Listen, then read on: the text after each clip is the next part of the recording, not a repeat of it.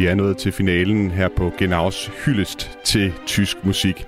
Vi har været omkring tysk rock og tysk techno.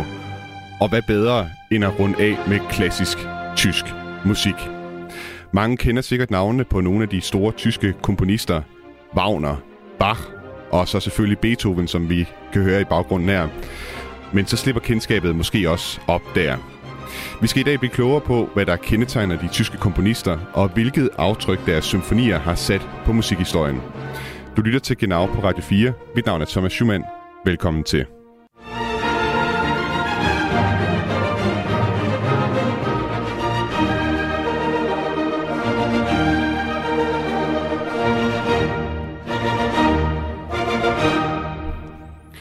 Og jeg kunne næppe have bedt om bedre selskab til dagens program. Valdemar Lønsted, velkommen til dig. Tak skal du have.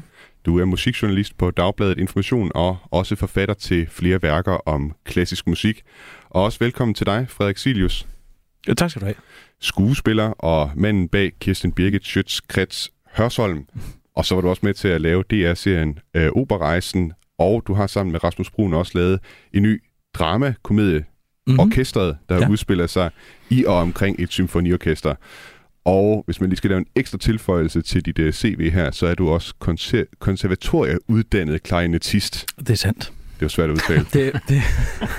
Ja, det er rigtigt. Spiller du stadig en gang imellem på klarinet? Jeg gør en gang imellem et forsøg, men jeg har ikke øvet mig i 11 år, så det lyder dårligt. Okay, det er godt, du kan tage det med i dag. Det skal jeg være glad for. Det kan være, det er mig, der sådan er farvet af min kærlighed til tysk kultur, men hvis jeg ser sådan ud over verden, og sådan, hvor mange sådan navne på store komponister, der dukker op i de forskellige lande, så kan man kigge på Østrig, der er Mozart, man kan kigge på Frankrig, der er Debussy, Italien, Vivaldi, Polen, Chopin, Rusland, Tchaikovsky. Og hvis man så ser på Tyskland, så kan jeg i hvert fald hurtigt komme med en del flere navne, så kan man også komme med Beethoven, Wagner, Bach. Det er som om, der er flere, der ligesom virkelig brager igennem fra Tyskland. Jeg ved ikke, om det er bare mig, Valdemar Lønsted, eller om det simpelthen har noget at gøre med, at tyskerne de bare har kunnet noget inden for klassisk musik. Ja, på et vist tidspunkt så overtog de magten eller indflydelsen fra Italien, som havde domineret ganske kolossalt i flere hundrede år. Okay. 1600-1700-tallet. Og så rykkede tyngdepunktet til Tyskland. Og når du siger Østrig, så er det faktisk også tysk. Ja. Ikke? Det er den samme tyske kultur, fælles kultur, fordi Mozart og Haydn, der begge var østrigere, lavede også tysk musik, og Beethoven lærte af de to. Så det er sådan en fælles kultur. Mm-hmm. Og Tyskland var jo ikke Tyskland dengang, de levede. Det var jo bare en masse forskellige stater, der var selvstændige, autonome, og meget forskellige fra Nordtyskland til Sydtyskland. Og det er et helt andet billede, end det vi har i dag. Nu skal jeg lige se, om jeg kan huske, kan det passe, at Mozart, en af de ting, der var banebrydende ved hans musik, var også, at han skrev opera på tysk? Eller er det først senere, man gør det? Han skrev de bedste operaer, Mozart skrev på italiensk. Ja, på italiensk, okay. Men der var sådan et der var sådan en tideværv der, hvor man gerne ville have opera på tysk. Ja. Og der skrev han så et par stykker. Okay. Det mest berømte, Tryllefløjten. Ja. Så blev hans sidste opera. Men ellers var det italiensk. Okay. Frederik Silius, har du det ligesom mig, at det er som om, at der er et eller andet tyngde, hvad angår klassisk musik, som ligger i Tyskland? Ja, det, altså nu med den korrektion, Valdemar har kommet med en mente, så vil jeg sige, ja, altså den tysksprogede musik, eller den tyske kulturmusik, synes jeg, at du har ret i, at det er jo alt sammen i perioder, og i en lang periode, som involverer begyndelsen af det... Er det 18. århundrede frem til århundredeskiftet mellem 1900-tallet og det 20. århundrede, der vil jeg da sige ja, fuldstændig korrekt, ikke? Men ja, jeg synes også, man kan nævne mange andre. Hvis man kigger på den klassiske musik som helhed, er der mange store italienske komponister, mange store franske, der er i særdeleshed mange store russiske, særligt i det 20. århundrede, som også gør deres sag gældende. Men du har ret i, at hvis man kigger på det, som man kalder for barok og den wienerklassiske musik og romantikken, ja, så er der en stor del af dem, som kommer fra den tysksprogede kultur. Og vi skal i dag lytte til nogle stykker, som I har foreslået, og som også er inden for den her periode. Valdemar Lønsted, du får lov at starte her. Hvad er det for et stykke, vi skal høre til at starte med her? Det er en sang på tysk, Lied, og en særlig type lied, den har nemlig klaverakkompagnement. Og det var en genre, som især Schubert han skabte i årene 1810'erne og 20'erne. Mm-hmm. Det er en sang af Schubert, simpelthen. Ja, det er altså en sang, som han komponerede til en cyklus, det vil sige en kreds af sange på 24 sange, under titlen Vinterrejse. Mm-hmm. Og der er en historie i den med, det er en ung mand, der må gå ud fra landsbyen. Han er blevet smidt ud, han har sagt, af sin kæreste og hendes mor. Og nu har han kun så en ukendt vej ud igennem snelandskabet. Og det er det, cyklusen sådan set handler om. Men man kan sige, at det er lige så meget en rejse ind i ham selv. Aha. Han bliver mere og mere psykotisk, jo længere han kommer hen. Hvorfor har du valgt netop den her sang? Fordi den sang, vi skal høre, hedder Der Lindenbaum. Og den sang fik en særlig status i Tyskland, som noget af det mest tyske, noget af det mest, den identitet, som man følte som tysker, den blev udtrykt af den her musik. Og det emne, det han synger om her. Han synger om et lindetræ, der står uden for byens mure. Og det lindetræ, det var et symbol på de unges kærlighed. Det gik ud for at være sig selv, skar deres navnetræk i barken, og der kunne de så ligesom pleje deres kærlighed. Mm. Og det er rigtig tysk, den her romantiske, hvad skal vi kalde det, nostalgi med, at man er i sin Heimat, i sin hjemmeegn, og man der kan gemme sig uden for bymuren, hvor forældrene er, ikke? Og så kan man være sammen med sin elskede. Men den her sang, den har så en udvikling, da han kommer tilbage til den her, det her lindetræ, hvor han havde kysset pigen og krammet hende. Men hun er jo væk, og så føler han mere og mere, at træet faktisk vinker ham hen, så han kan ligge sig under det, og så bare dø. Okay, dramatisk. Vi hører sangen her engang, som sagt, det er Der Lindenbaum af komponisten Schubert fra Vinterrejse, en samling af sange, og sangeren, der synger her, er Werner Gyrer.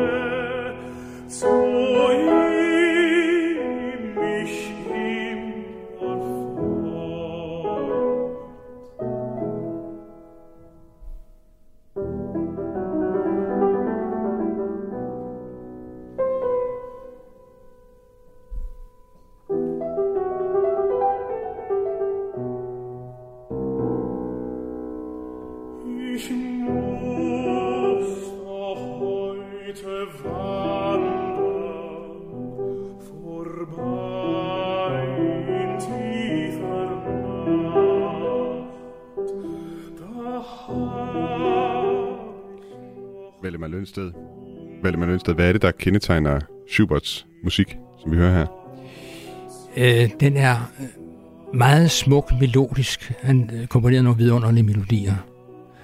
Og så lader han denne smukke melodi følges af et klaver, der er solidarisk med indholdet, med sangen. Den udtrykker en slags medfølelse og fortæller noget, som sangen måske ikke umiddelbart fortæller, men nogle underliggende strømme af emotioner. Og det kan man høre her med det her lidt, det er sådan bladene i træerne, som er lidt ildevarslende. Og det her, hvor vi er nu, det kan man ikke rigtig høre, så går det ned i noget meget dystert, for det går den ind i hans sind. Vil I prøve at høre her?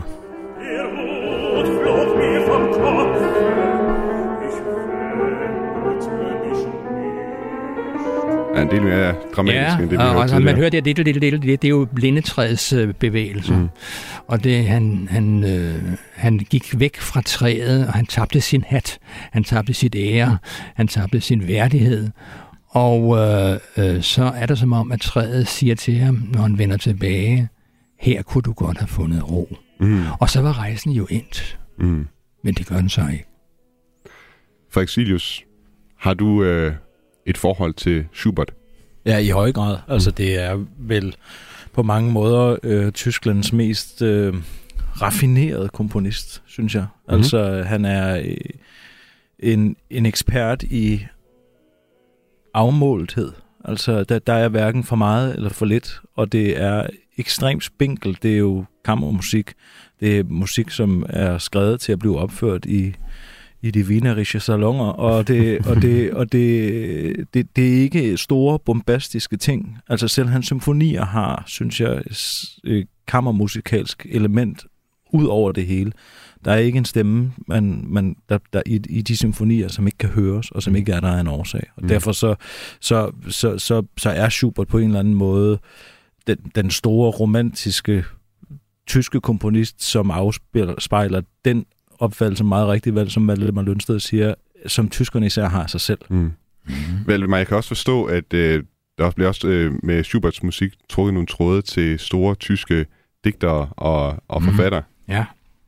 Altså, Wilhelm Müller, som har skrevet teksten til den her cyklus Vinterrejse, han er nu ikke så kendt uden for Tyskland. Det er kun sådan musikfolk, der kender ham. Men Goethe og Schiller satte han i musik, og Friedrich Rückert og Heinrich Heine, ikke mindst nogle stykker, sådan meget store samtidige tyske digter i eksil, jødiske digter, som følte det samme år som Schubert i 1797. Så han var vanvittigt belæst. Og han skrev så over 600 solosange, som alle jo på en eller anden måde er enestående. Så han kunne både læse og fornemme og fortolke, og så kunne han skabe en helt særlig musikalsk verden ud fra det. Det var så ved Schubert, vi hørte et stykke med her. Frederik Silius, du har også taget et af de helt store navne inden for tysk klassisk musik med. Hvem er det, vi skal lytte til nu? Jamen altså, jeg har taget to med, og de er begge to måske en af de største, så jeg ved faktisk ikke, hvorfor en du hentyder til. Er det Johann Sebastian Bach? Det er det nemlig. Jamen altså, jeg har taget en meget lille sats, den første, med fra den første bog af det såkaldte Das wohl tempererte klavier, og det har jeg sådan set bare, fordi jeg synes, at der mange gange, så kan vi jo tale meget store tanker, og vi kan tale filosofi og alle mulige andre ting ind i musikken, men der er jo også en teknik. Altså, der er en teknik, der ligger til grund for det. Der er en matematik, der ligger til grund for det. Der er samtaler om stemninger, altså ikke sindstemninger, men helt fysiske stemninger af, hvordan man stemmer et instrument.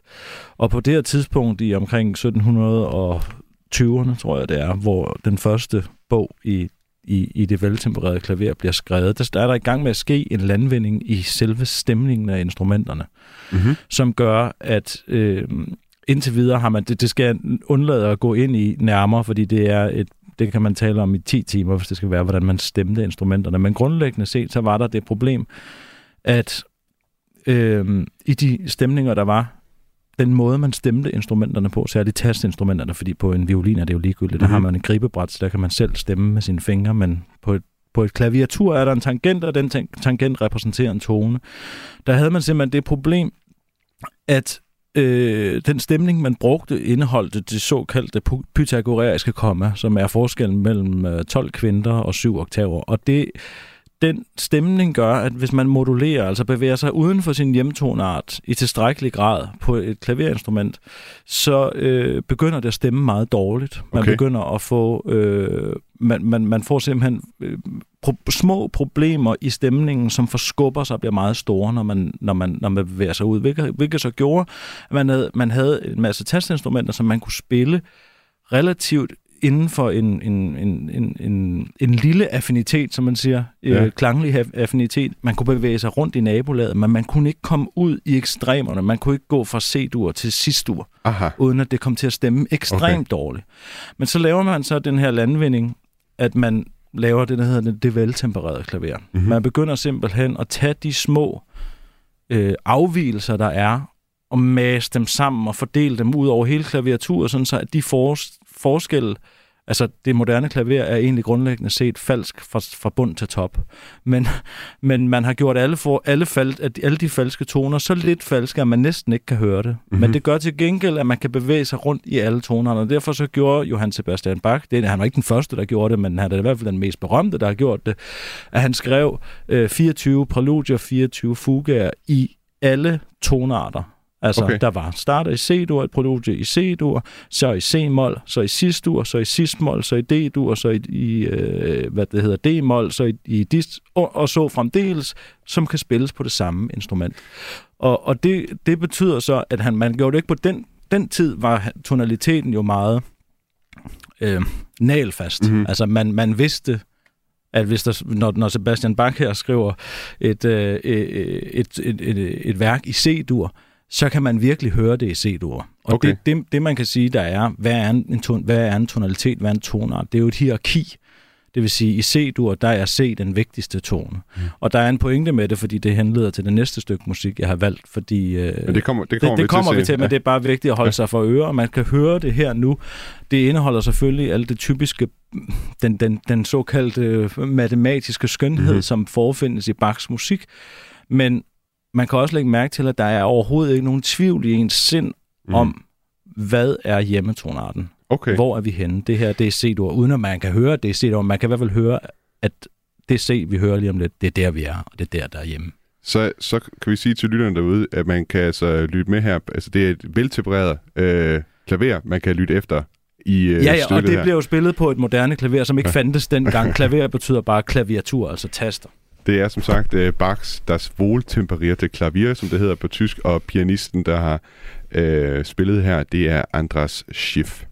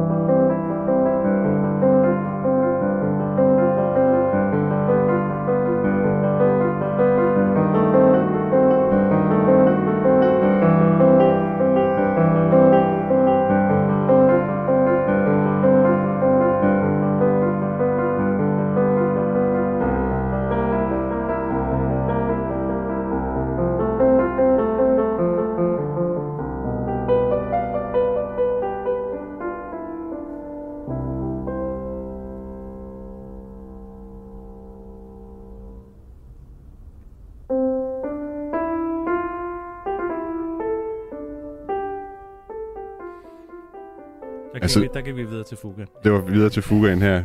Og jeg ved ikke, nu er jeg ikke synderligt sådan musikalsk begavet, og kan sige, om det her det lyder veltempereret eller ej. Jeg synes, det lyder godt, i hvert fald. Du var inde på, Frederik Silius, også at... Det sjove er, at hvis det havde været rent, havde du synes det lød underligt. Okay. Fordi det er faktisk en lille smule falsk, Aha. det her. Tjernserne er for høje. Nå. Så det der er med, ja. Med hvis det var spillet på en violin for eksempel, så ville det lyde anderledes, som hvis det ikke havde klaverakkompagnement, ikke? Så det er også for at sige, det er jo også kultur. Kulturen er jo også hvordan det går helt ned i, hvordan stemmer vi vores instrumenter. Hvad er de konventioner, de kulturelle konventioner, vi er blevet enige om for at kunne udtrykke og spille de ting, som vi ønsker, blandt andet voldsomt store modulationer, som kommer senere hen i musikhistorien. Det er jo det, der ligger til grund for de muligheder, er jo det veltempererede klaver. Der var lige en ting, jeg vil gribe fat i, som du nævnte tidligere også. Matematisk skønhed. Det er noget, der kendetegner Bachs musik. Hvad mener du med det? Kan du prøve at... Jamen, jeg mener egentlig ikke... Altså, det er jo noget af det mest overanalyserede musik, Bachs musik. Altså, nogen mener, at han indlagde, i det gyldne snitratio 1,613, eller hvad det er. Der er altid noget opsigtsvækkende i hans fugaer der, for eksempel.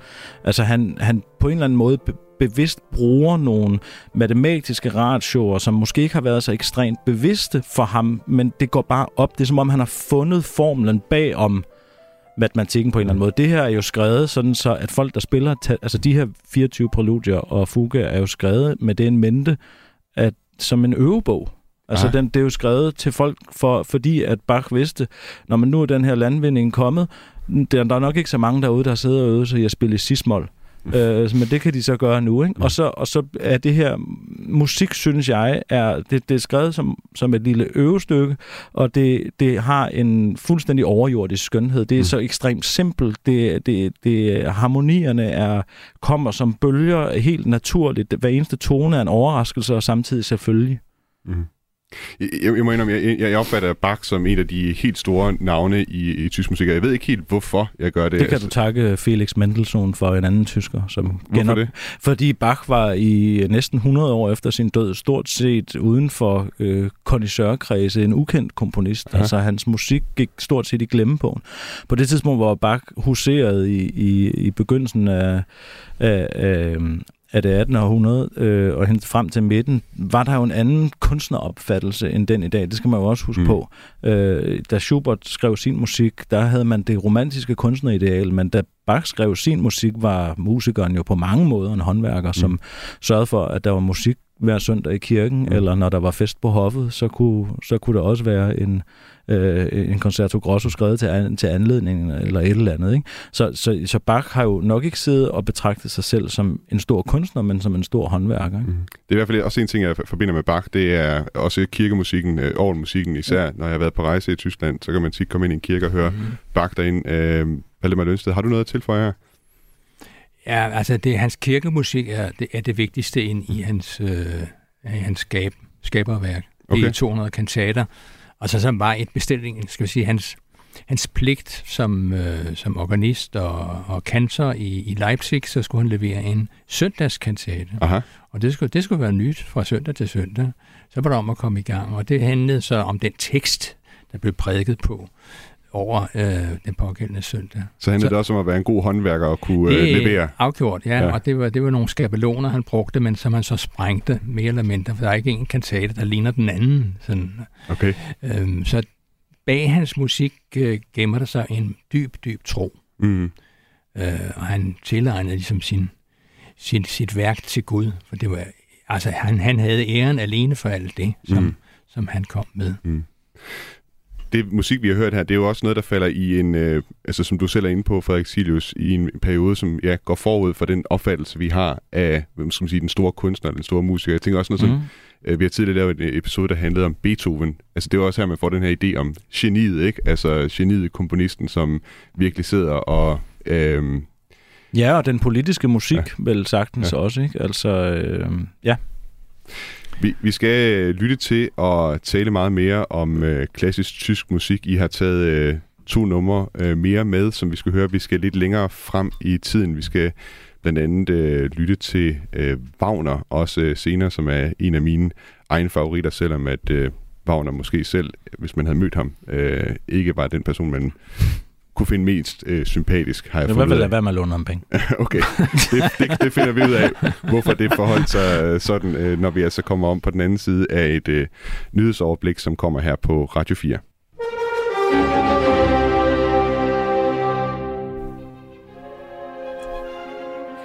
Før nyhederne, der lyttede vi til nogle af de lidt ældre komponister fra 1600- og 1700-tallet, nemlig Schubert og Johann Sebastian Bach.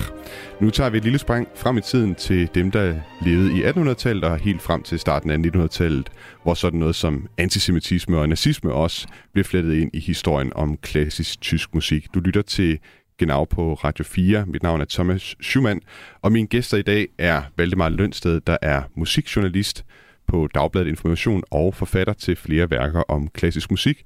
Og min anden gæst er Frederik Silius, skuespiller og manden bag både Kirsten Birgit Schiøtz Kretz Hørsholm. Det er svært at udtale. Mm. Jeg ved ikke, hvordan du har lykkes med det. Jeg har gjort det rigtig mange. Ja, og så også flere DR-udsendelser om klassisk musik. Og Frederik, det er dig, der får lov at lægge for med det næste stykke, vi skal høre. Du røbede det allerede tidligere. Ja. Hvad vi skal høre nu. Jeg vil lige sige, det var 1700- og 1800-tallet, vi hørte den. Undskyld. Men det var... Nu, det var kun, hvis der sidder nogle pedanter derude, og det ved jeg da godt. Jeg vil gerne spille. Hvor meget har du egentlig der? Altså, har du lidt fra forspillet?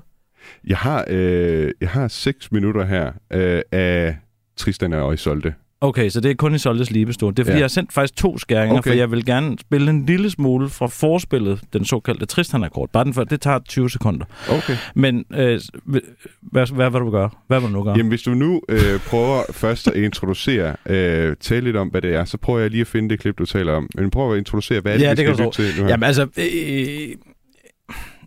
Nu tog jeg, det første var Bachs veltemperede klavier, som jo er ekstremt kompakt. Det er en lille sag på, den sats varer 1 minut, og i det eller halvandet minut, eller måske 2 minutter, men i de 1 minut, 2 minutter, der er en... der er så mange harmoniske spændinger og afspændinger, at vi måske er oppe på, det ved jeg ikke, 40 på de 2 minutter. Mm-hmm. Og det er sådan set det, musik er bygget op af, den sådan diatoniske musik, at vi har en spænding i en ledende akkord, og vi har en afspænding, når den ledende akkord bliver opløst. Det er sådan en tilfredsstillelse. Det udløser en hel masse endorfiner i hjernen, ubevidst, når folk hører musik.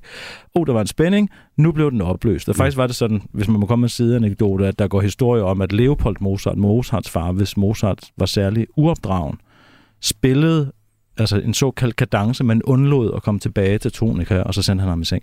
Som den værste straf. Fordi at man bliver sindssyg af faktisk ikke at få den spænding i musikken opløst, som man siger, musikteoretisk.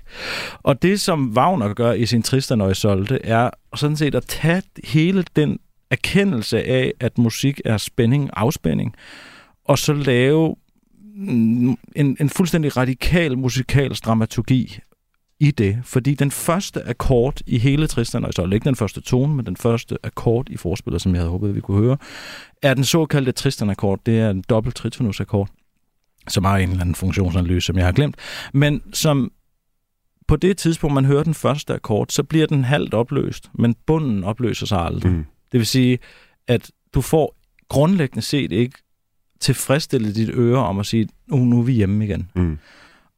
Og den grunduopløsning, der ligger der, den bliver faktisk aldrig opløst i operaen før 2 minutter, inden den slutter. Okay. Og det er altså en opera, der var 4 timer, ikke? Hold da op. Så det der med at sige, at i Bachs lille... ikke i Bachs lille univers, men i Bachs univers er der konstante spændinger og afspændinger. Man hører det i løbet af de der flydende toner, vi hørte i det veltemperede klaver. Det er konstant spændinger og afspændinger. Den dramaturgi tager Wagner og spreder den ud over 4 timer. Mm. Det er jo ikke sådan, at der aldrig kommer opløsninger i løbet af de timer, men den grundlæggende præmis, den grundlæggende musikalske præmis for Tristan og Isolde, som er Tristan-akkord, som aldrig bliver opløst til at begynde med, den bliver ikke opløst før til allersidst i Isoldes libestod. Og når det sker, når man har siddet der i de 4 timer og ventet på, ubevidst, fordi det er jo ikke sådan, at alle sidder og musikteoretikere tænker, gud, det var en eller anden subdominant her, som aldrig blev opløst, men man fornemmer det indeni. Mm. Et eller andet sted fornemmer man det indeni. Når det sker, er det som at få en baseballbat lige i ansigtet. Og det er en enormt rørende oplevelse, og det er en orgasmisk oplevelse, vil jeg faktisk gå så langt som at sige. Lad os lige prøve at se, om jeg kan finde klippet her til dig, som du efterlyser. Ja.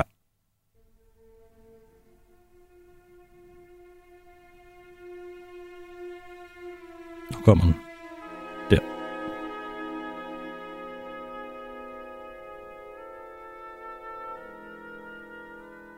Den skuer stadigvæk dernede, og nu fortsætter den.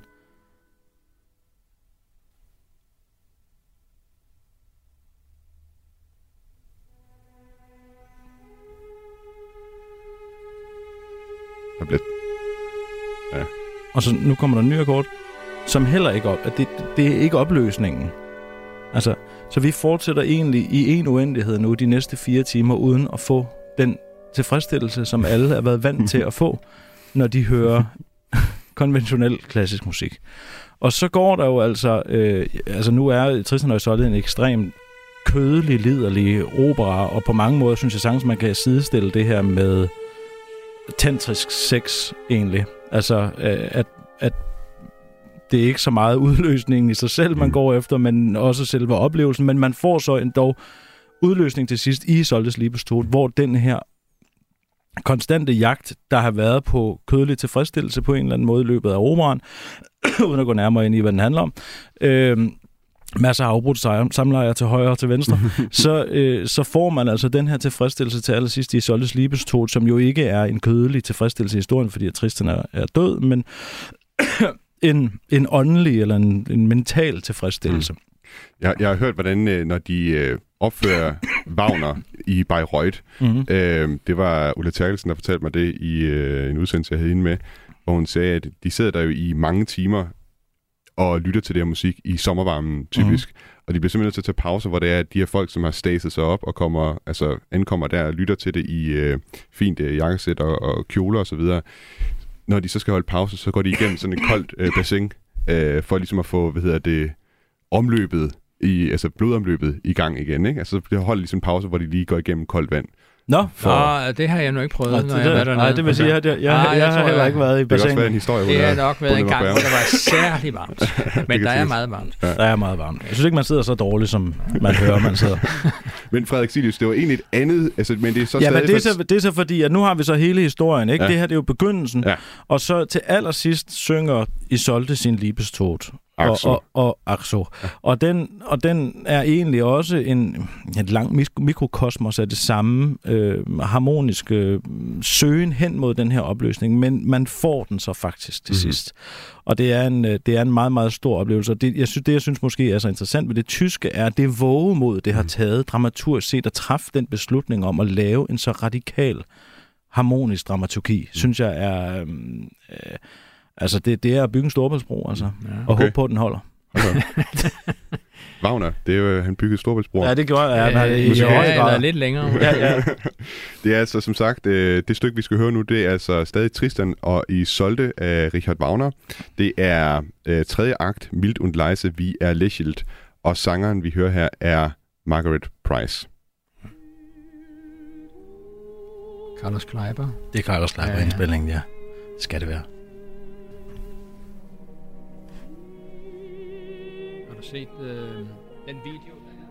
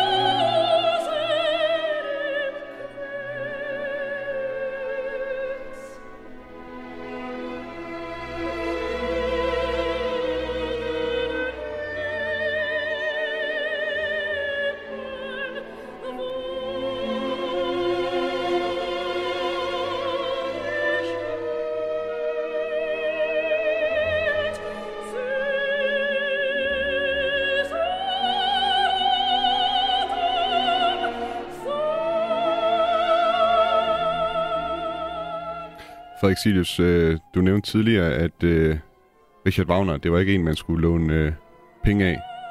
Nej, han var jo kendt for at være mildest talt en slamper og en antisemit af rang, ikke? Ja. Så jeg tror ikke, at han på den måde var noget særlig godt bekendtskab. De fleste mæscener tilbagebetalte han jo ved at gå i seng med det, og gøre dem til handler, ikke? Gå i seng med deres hustruer, og han... Der går rygter om, at den flyvende hollænder har han fået den på, fordi han var flygtet fra en gæld og var på en båd ude i Nordsøen et eller andet sted. Ikke? Okay. Og, altså, så jeg tror ikke, at han... Men han var ekstremt visionær, ikke? Og havde en ukuelig tro på sig selv og egne evner.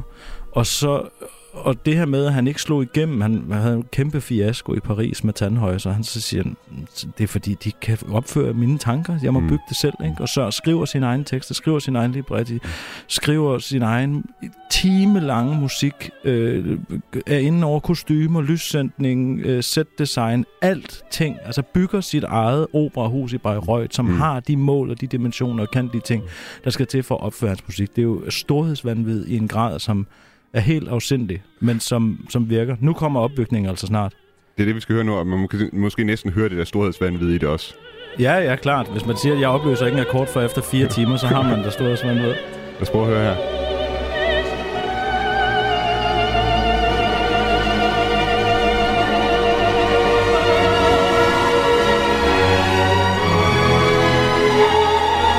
Det er ikke den totale opløsning, der kommer.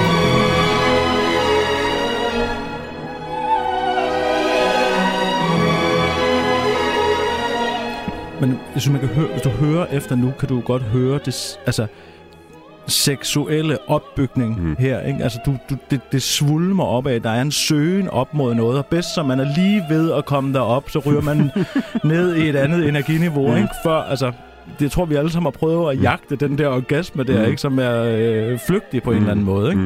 Og når den, ja, nu kan høre lige om det, så sænker det sig igen, ikke? Og så lige når man tror det er oppe, så falder det ned igen.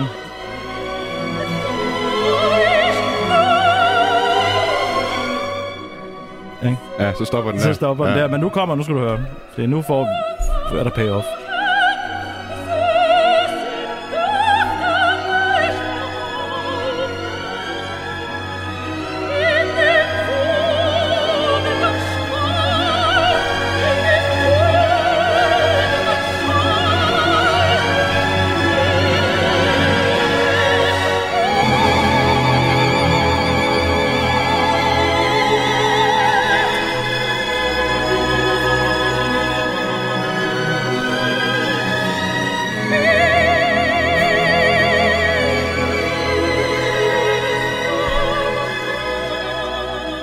Det er en anderledes måde at lytte til det på, når man har den der tanke om orgasmen, der skal opnås, som du er inde på her. Ja, men altså Wagner var på mange måder jo ikke...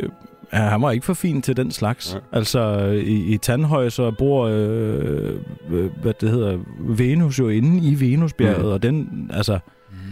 Den sproglige dobbelthed er jo ikke tabt på Wagner. Han vidste godt, hvad det var, han skrev. Altså... Valdemar Lønsted, jeg var inde og se på, hvad der også skrevet om Wagner i blandt andet Dagbladet Information. Jeg kunne se, at din kollega Georg Metz, han har på et tidspunkt skrevet en artikel, hvor han kalder Wagner for en selvoptaget spytslikker. Hvad er dit forhold til Richard Wagner?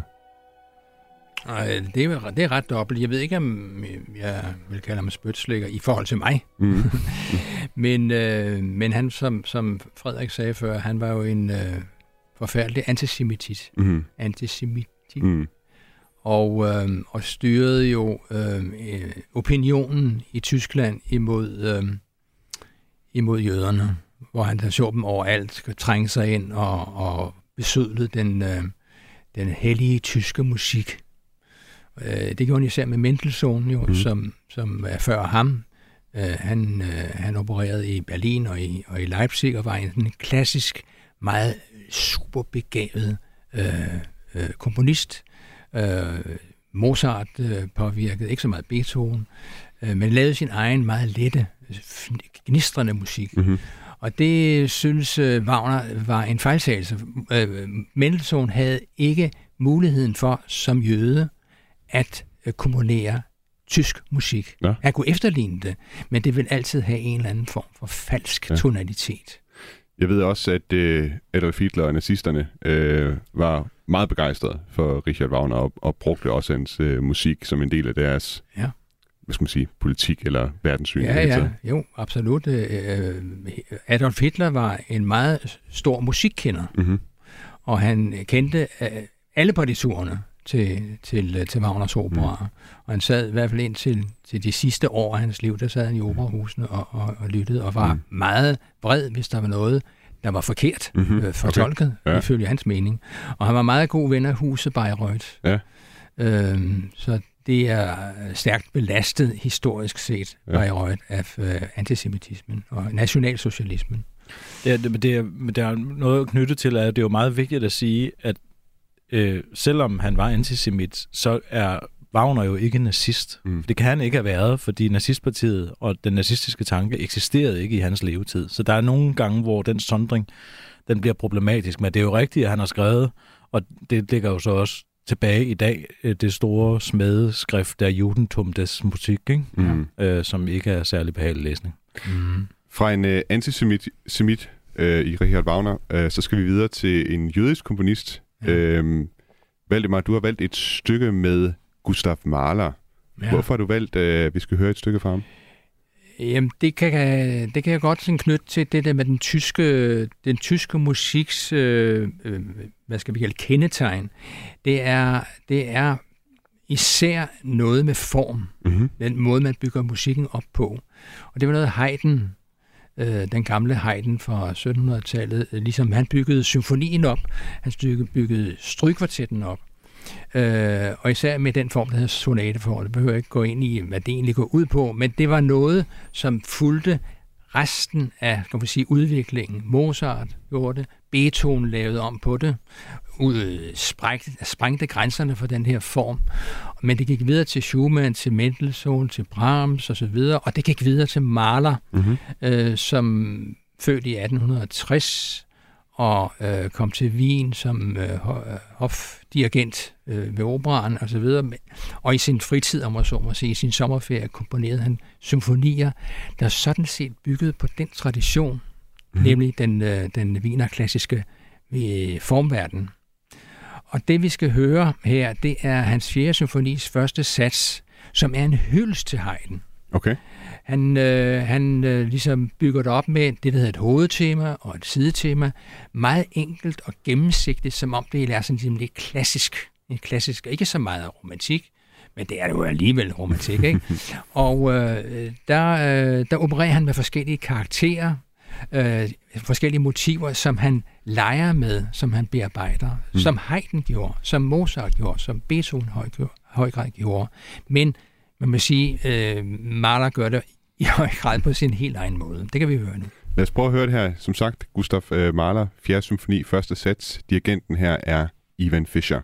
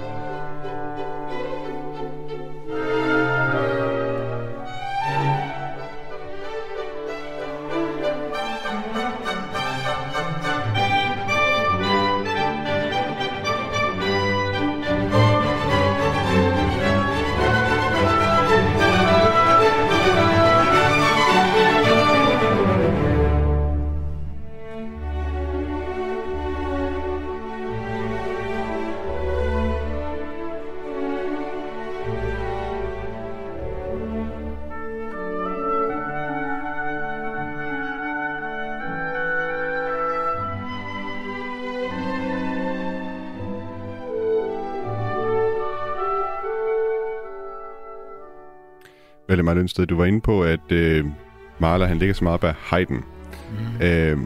Men jeg kunne forstå, at han egentlig blev kritiseret i sin samtid for ikke at komponere rigtig tysk musik, sådan i anførselstegn. Det der med Wagners og Mendelssohn, den samme historie. Ja. Hans musik i Wien, da den blev opført, der blev kritiseret meget hårdt af visse musikfolk. Der kom med de samme argumenter med, at han var jo jøde, og han havde ikke, og så må sige, talent eller mulighed via den race, hold da op. Ja. at komponere tysk musik. Ja.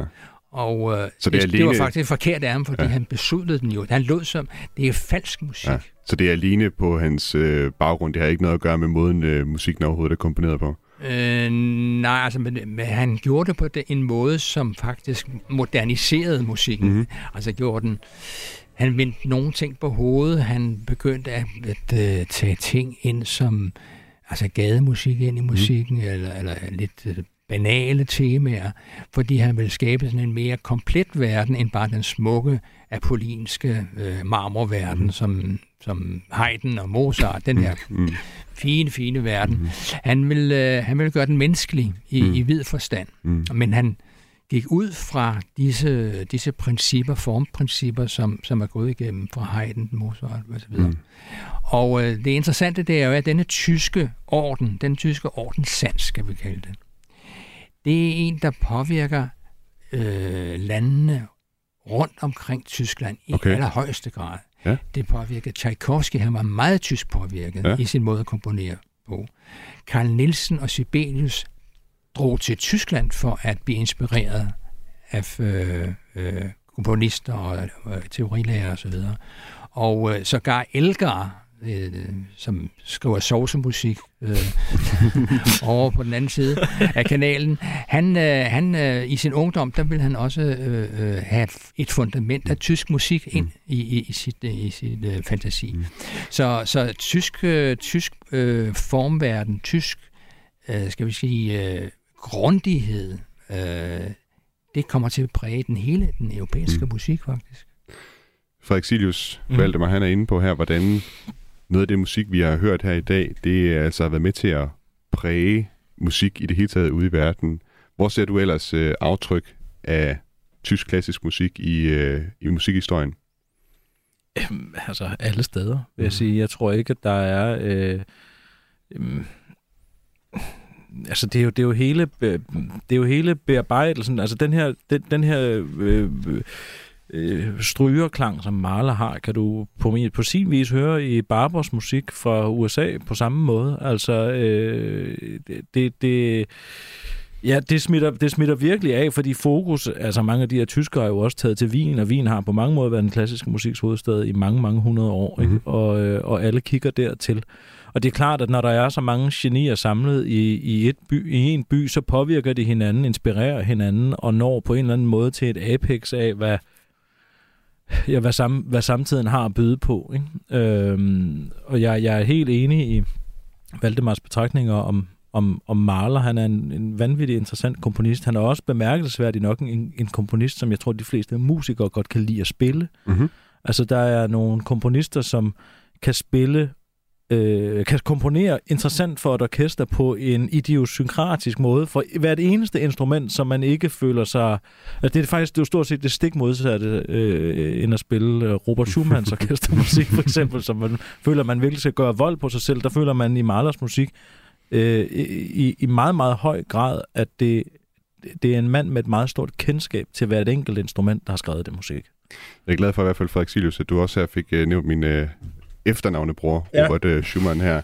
Frederik Silius, skuespiller, satiriker og klarinettist. Tak fordi du var med i Genau i dag og fortæller om klassisk tysk musik. Det var så lidt. Og Valdemar Lønsted, også tak til dig, altså musikjournalist og forfatter. Tak.